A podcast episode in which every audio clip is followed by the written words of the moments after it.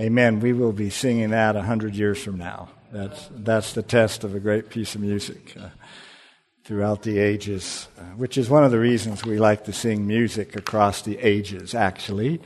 It gives us a connection to our brothers and sisters that have gone before us. Uh, so that's why we do sing music across the ages.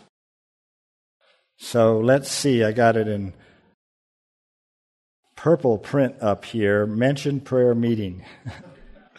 uh, we gather once a month as a church to seek the Lord together on uh, the first Sunday evening of the month. And uh, we will be doing that this evening. If you've not joined us for our corporate prayer time, I'd really encourage you to do that. A lot of times you can walk into that prayer meeting and you're all focused on yourself. And when you walk out after hearing the burdens uh, of your brothers and sisters, it helps you get out of yourself a little bit as well as their praises. You don't have to pray out loud. If you've never prayed with us before, just come and join us. You'll be comfortable uh, this evening. So turn with me to 1 Peter this morning, chapter 3. And we are in this section on a woman's adornment or dress.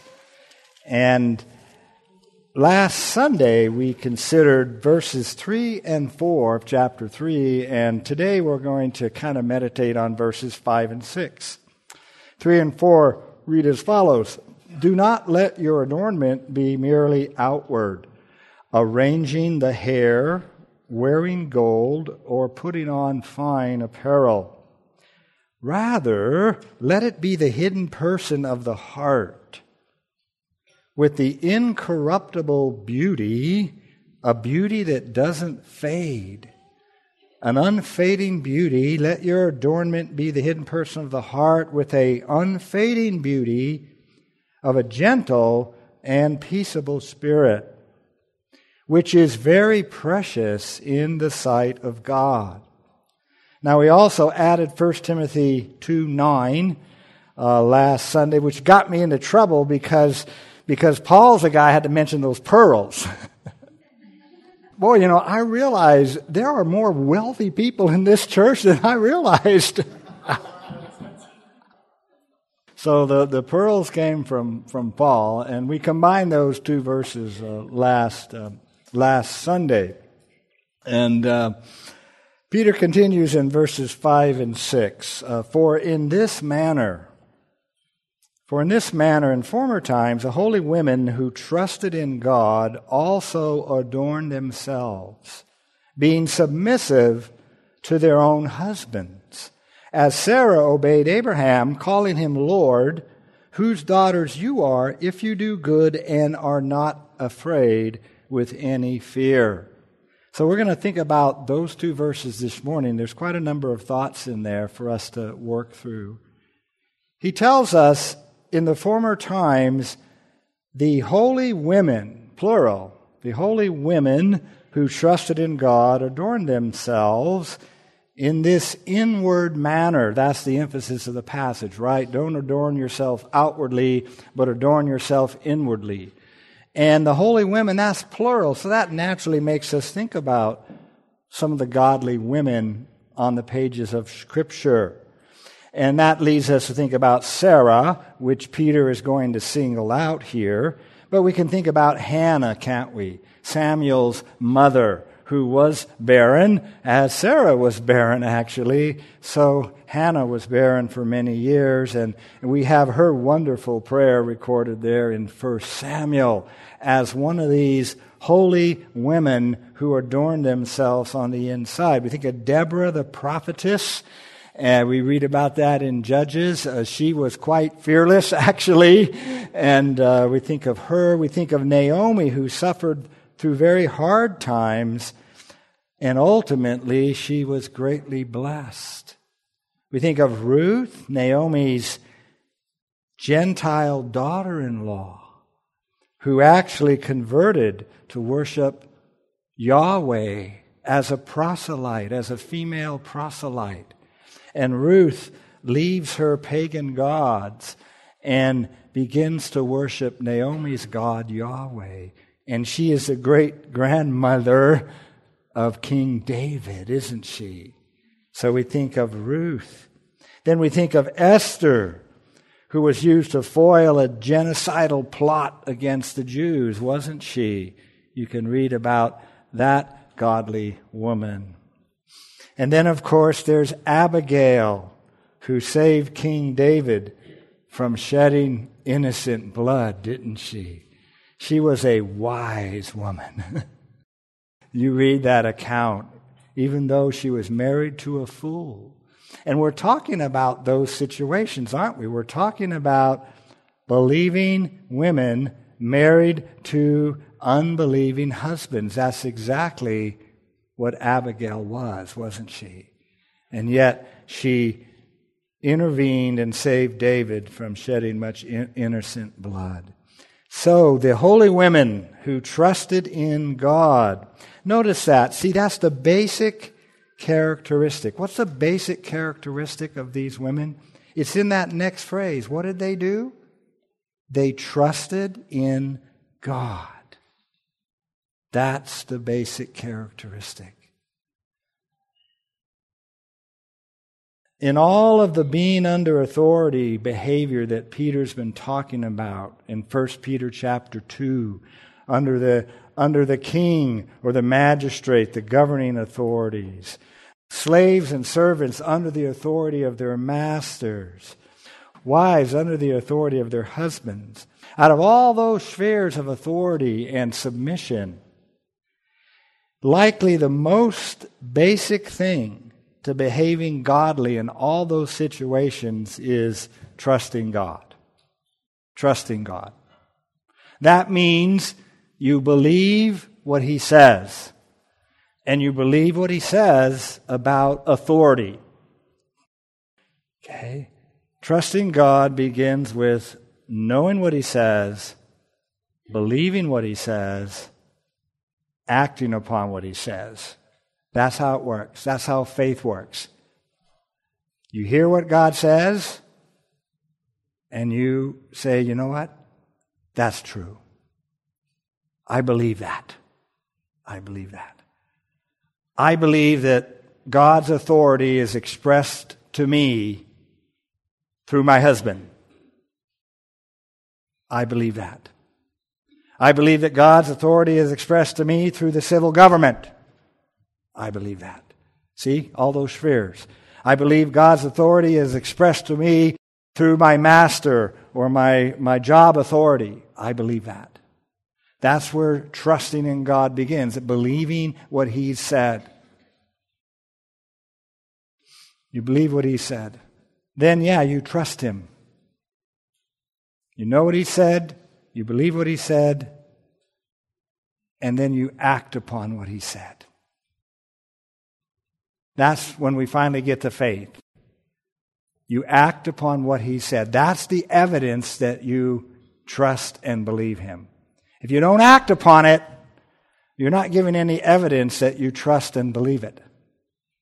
When you begin to act upon what you know, what he said, then you're trusting in God. And we have to learn to do that as Christians. And so that's the dominant characteristic of these women who adorned themselves. It's described right there, who trusted in God. I'm just expounding for you a little bit what that means, what it looks like to really trust in God. And you can't go wrong trusting in Him. You might think that, but as life goes on, He will prove Himself to you over and over again. He will prove himself faithful, brothers and sisters, to you. He will. Trust in him. I mean, he gave his son. What else can he do to convince you to trust in him? Right? He gave his son to redeem you and me. That's, that's how you got to think through it.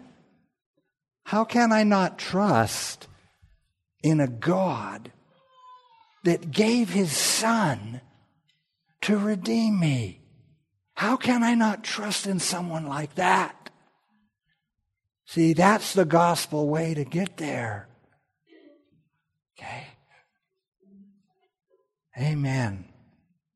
So, They trusted.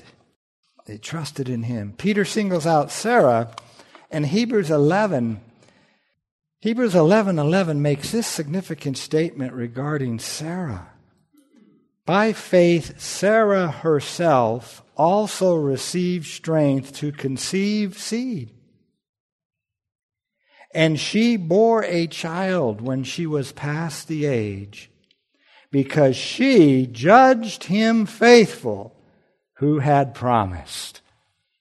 That's her faith singled out there in Hebrews 11 11. Sarah's faith is given as the human cause or means of Isaac's conception.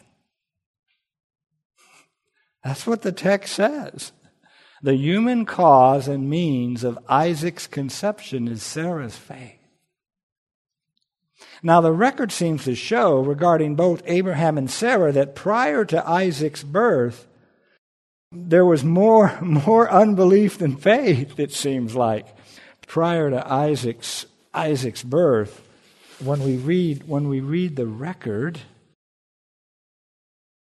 Genesis 17, Abraham's 99 years old. God renews the promise to Abraham, and God changes Sarai's name to Sarah he changes her name. She's still not pregnant.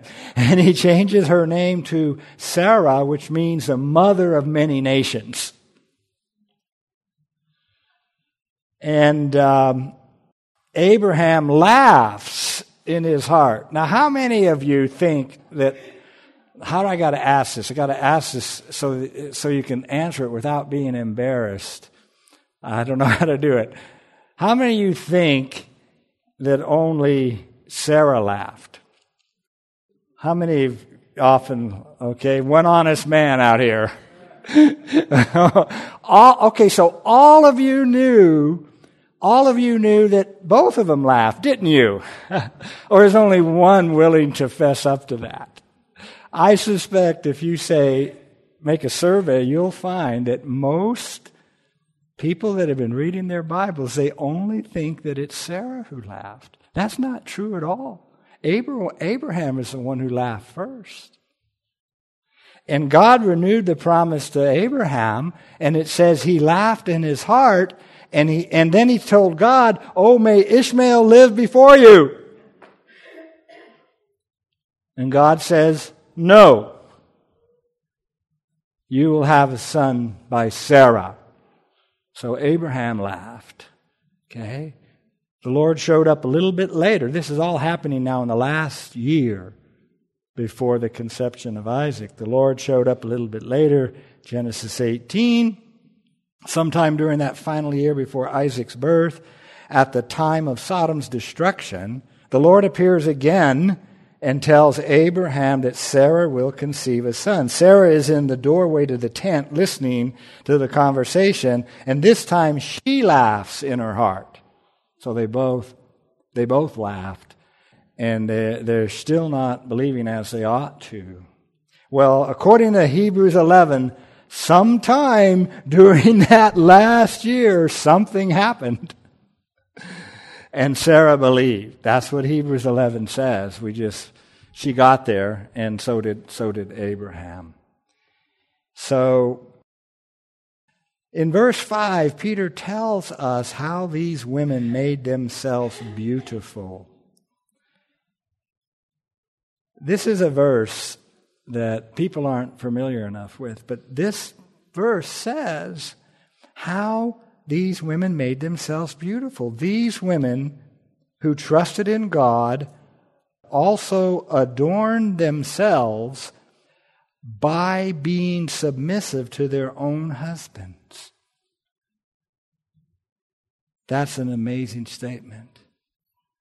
Now, how this is radical. This is a radical statement, surely despised by many in our culture. The women who trusted in God made themselves beautiful by being submissive to their own husbands. I want to be beautiful today. What shall I do? Wow. Have I been pretty today? Have I been beautiful today? Wow.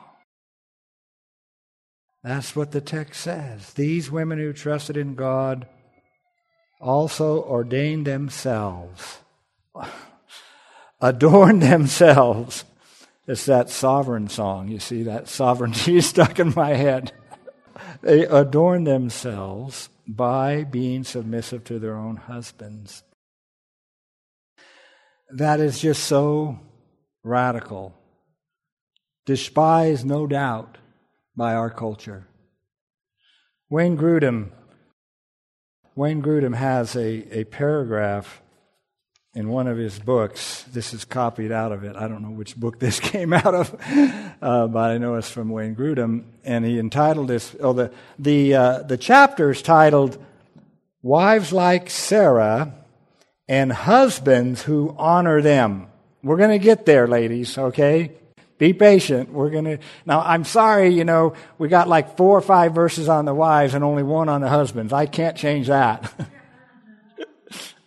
but I love this title uh, that, that Grudem has on that chapter Wives like Sarah and Husbands Who Honor Them.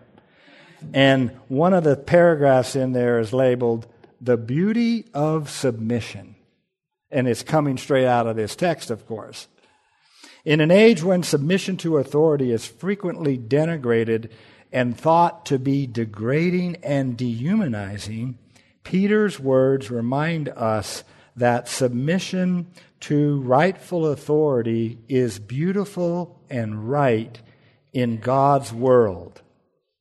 It is for the Lord's sake 2:13 that Christians who are to be subject to God ordained authorities whether in civil government in employment in the family or in the church specifically within marriage the beauty of a wife's submission to her husband is evident to unbelievers who are attracted to Christ through it verses 1 and 2 Peter also expects this beauty to be evident to believing husbands and to other people generally. For this is the beauty that he tells Christian women to make their adorning, their source of beauty. Verse 4 This is the beauty that adorned women of the Old Testament who put their hope in God and were submissive to their own husbands. Verse 5. This beauty also ought to be seen and felt by the Christian wife herself. For it is not accompanied by fear, but by reverence, purity, moral uprightness, verse 2, verse 6, quietness or peaceableness of spirit, verse 4, and hope in God, verse 5. Finally, the beauty of this submission is evident to God. For the gentle and peaceable spirit that accompanies this submission in God's sight is, quote, of great worth. Verse 4. Amen. That's how women make themselves beautiful. In verse 6, Sarah is set forth as an example of the holy women who trusted in God. Knowing what we know from the Genesis account of Sarah's life, there were plenty of occasions when Sarah was called to trust in God and her husband. Following Abraham was no comfortable suburban lifestyle. No. Sarah was 65 years old when the Lord, uh, not too subtly, said to Abraham, Get out of your country, from your family, and from your father's house. To a land I'll show you later. right? That's how it came. Sarah was there. Sarah was barren and had been for all her childbearing years. She was 65 at that time. They lived at least through one famine. The whole incident of going down into Egypt to survive Sarah ending up in Pharaoh's harem, was a trial and obviously dangerous for both of them. At least Abraham thought so, for he feared for his life, and of course, God protected Sarah uh, during that whole thing. So Abraham and Sarah got kicked out of Egypt by Pharaoh with a whole lot of possessions and good things, including Hagar. when, when they got kicked out of Egypt, and that, of course, was going to require some trust on uh, Sarah's part in that whole situation. So when Abraham spoke with Abimelech in Gerar, round two, he told Abimelech that, that he thought surely the fear of God is not in this place. And thus he and Sarah continued the same practice, claiming that she was his sister. And again, God protected Sarah, and Abimelech comes out looking more righteous than Abraham in that whole ordeal. Well, and then God gave that strange command to sacrifice her son. That's after Isaac's born. We don't know whether she knew that or not. We don't really know. So, yeah, she had much occasion to trust in God. Now, Sarah's submissive attitude is expressed in respect and reverence that she had toward Abraham. Peter points out this by telling us that Sarah obeyed Abraham, calling him Lord. That's in verse 6. We're going to think about that phrase right now. By calling him calling him Lord. Verse 6 As Sarah obeyed Abraham, calling him Lord, whose daughters you are, if you do good and are not afraid with any fear. Uh, this is not the easiest text to understand. It's difficult to tell if Peter has one specific incident in mind, or is Peter describing Sarah's practice and attitude in verse 6. The only explicit reference we have in the book of Genesis of Sarah calling Abraham Lord is when the Lord appeared to Abraham and told him that Sarah was going to have a son, and, um, and she laughs. okay, that's the context. Sarah overhears that conversation. Quote, Therefore Sarah laughed within herself, saying, after I have grown old, shall I have pleasure? My Lord being old also. So that's the only reference we have.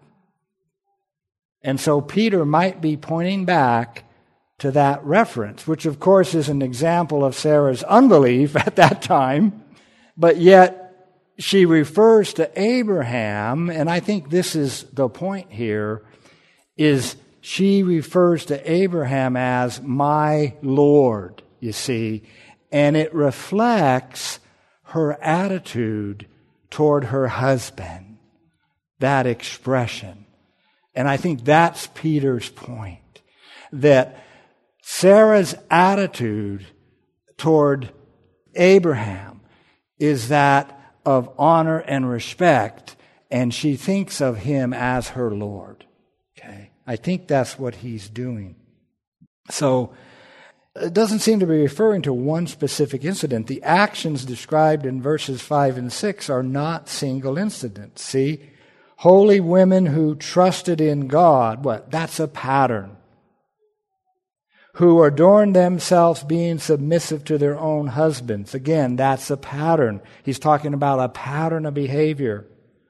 So if Peter has Genesis 18:12 in mind, then the thought is not that Genesis 18:12 is a concrete example of Sarah's submissive spirit, but that it reflects how she normally thought of Abraham. He's my Lord. That's what it reflects. It's an attitude. And He's my Lord. Shall I have pleasure?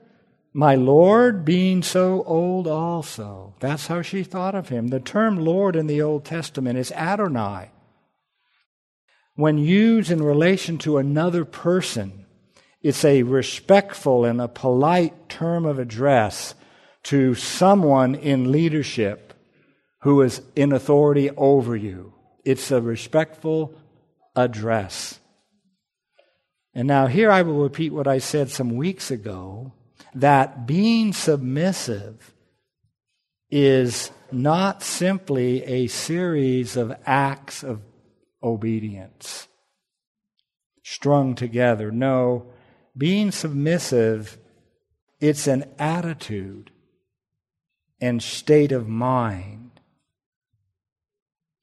that is the meek and peaceable spirit the trusting in God, the calling her husband Lord. You see, this is an attitude. That's the foundation of our submission to authority and of a wife's submission to the authority of her husband.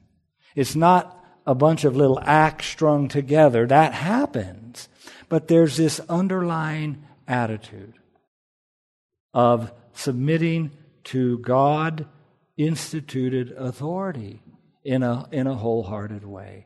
And that is expressed by actually calling her husband Lord. Okay? Cultivate the attitude, and it will transform your behavior. And of course, God is looking at what? That's right. Ladies, God is looking at the attitude and the heart. Absolutely. Okay, you may be obeying with your teeth gritted. God sees beyond that. And that's true of any submission to any authority. We're focused here in the family. But but the text already said that, that that gentle or that meek and peaceable spirit which is of great value, what? In the sight of God. Okay? So, Sarah then becomes an example of that. That's about the best, um, uh, the best I can do there. Okay. Sarah's also set forth in this passage as an encouragement to all believing women after her. Peter goes on in verse 6 what? Whose daughters you are whose daughters you are if you do good and are not afraid with any terror. Well, the first two parts of that verse are not too difficult. Peter's using that common idiom, right? Like mother, like daughter, okay? like daughter, like mother, okay? That's the idiom. Whose daughters you are. If you do good, well, doing good is important if you do good and are not afraid with any terror or fear. What does that mean? Well, before we consider the meaning of those words, it should be pointed out that Sarah is set forth as a woman who did good and was not frightened. If you do good, where did we just read of a woman doing good. Where do we just hear that? Proverbs 31. She does her husband good all the days of her life. If you do good. And Proverbs 31, she did good to the needy. And, and all of those things. That chapter is filled with things where the excellent wife does good. Okay? So, if you do good, and uh, praise God for all the women who have done so much good in the church and in the body of Christ. What's unique about the Gospel of Luke? One we're talking about here. One of the unique marks of Luke, Luke points out all the women that supported Jesus and did good. It's entirely unique to the Gospel of Luke and we know their names, we know what they did, we know at times when they traveled with the disciples. And Luke is the place to go if you want to see women doing good. It's just right there in the, in the Gospel of Luke. So, Sarah is described as one such woman. And that she was characteristically not fearful. Now, regarding this doing good and not being frightened by any fear, a popular way of understanding this, of not being frightened by any fear, in a popular way, is based on a Genesis record that Sarah was not afraid to follow Abraham and obey him, even to the point of ending up in these harems, right? And that's one of the common common ways this not being afraid is used. She wasn't afraid and she just obeyed and went into this very dangerous situation. And uh, God had to step in and save her. Husbands, you're supposed to be protectors. well, praise God that He has protected our wives at times. Isn't that true? Okay. um, sorry, uh, just kind of went off there about husbands uh, needing to be protectors. I can think times when I failed in, in that regard. Okay. And uh, my opportunities are over now to get that right. But yours aren't. Okay? Mine are, but yours aren't. So, so that's one of the one of the interpretations. But there might be a better interpretation as to what Peter's getting at. More than likely, what's going on here, the situation in view is wives married to unbelieving husbands. And not compromising their confessing the faith under possible intimidation from unbelieving husbands and families and relatives. We're going to see we're going to read this in just a few verses ahead in verses 13 through 16 we're going to read this.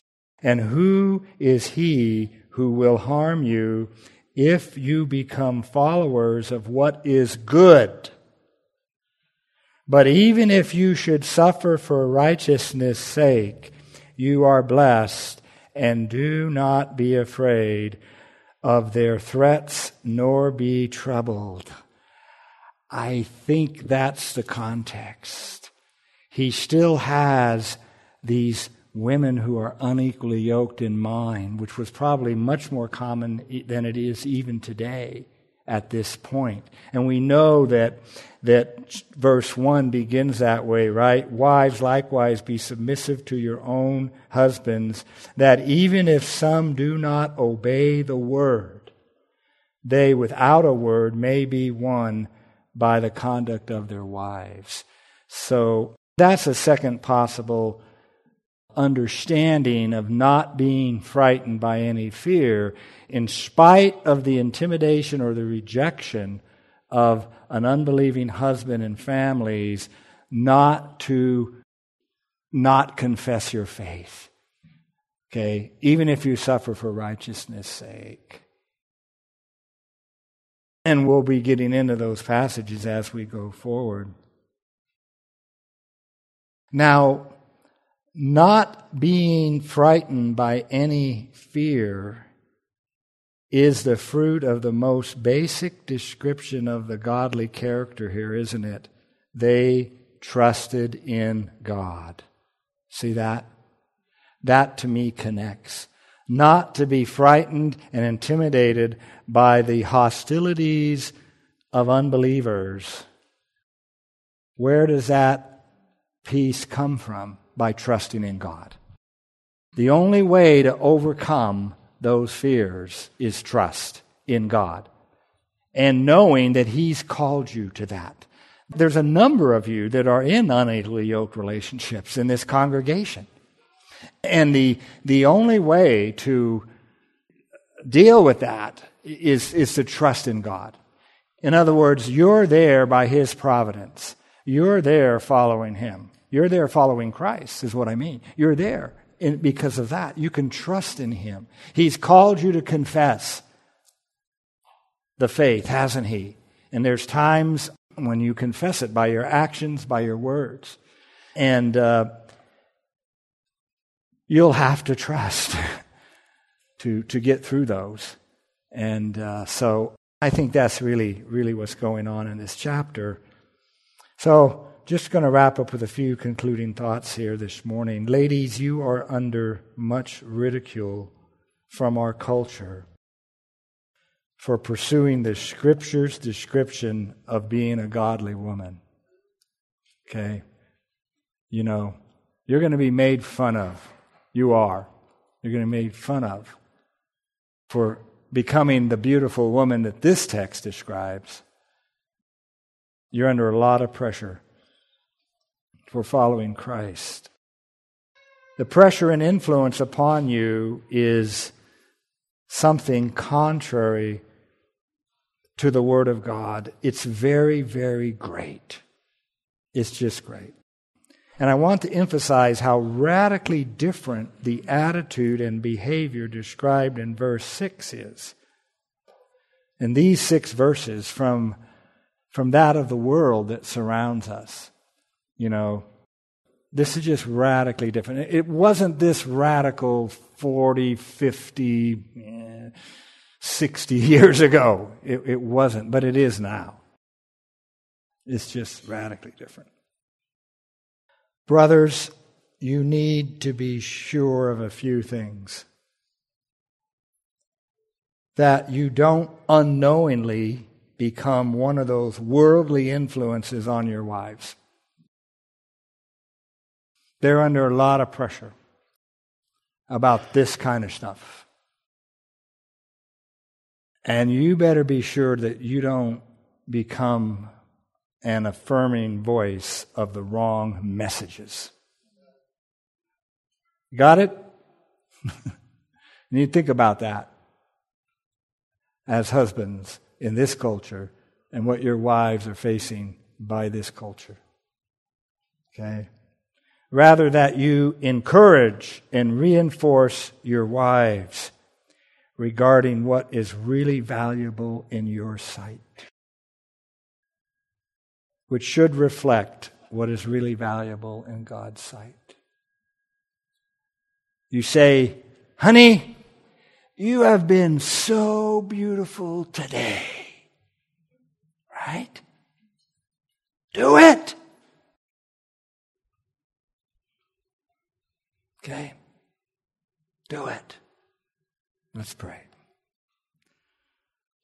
Lord, um, wow, your mind is awesome.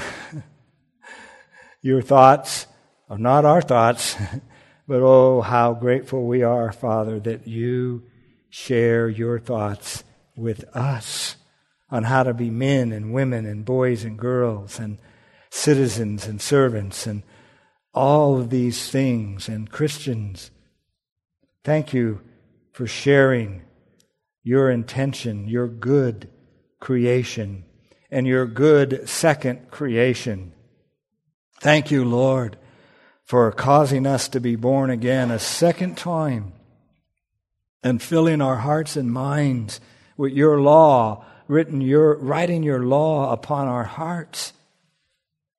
Lord, help us, uh, help us uh, think more quickly about what you have to say about our behavior. And oh Lord, increase our faith. Lord, increase our faith. Forgive us for the insult of our unbelief. So, Lord, pour out your Holy Spirit on your word and renew our faith. Lord, we pray for wives we pray that you protect their hearts and minds from the devil and the evil one, Lord, and that you protect their hearts and minds from the, the grossness of what our world has turned women into, Lord. How they have marred the wonderful image of both men and women. How you have created us such glorious beings made after your image.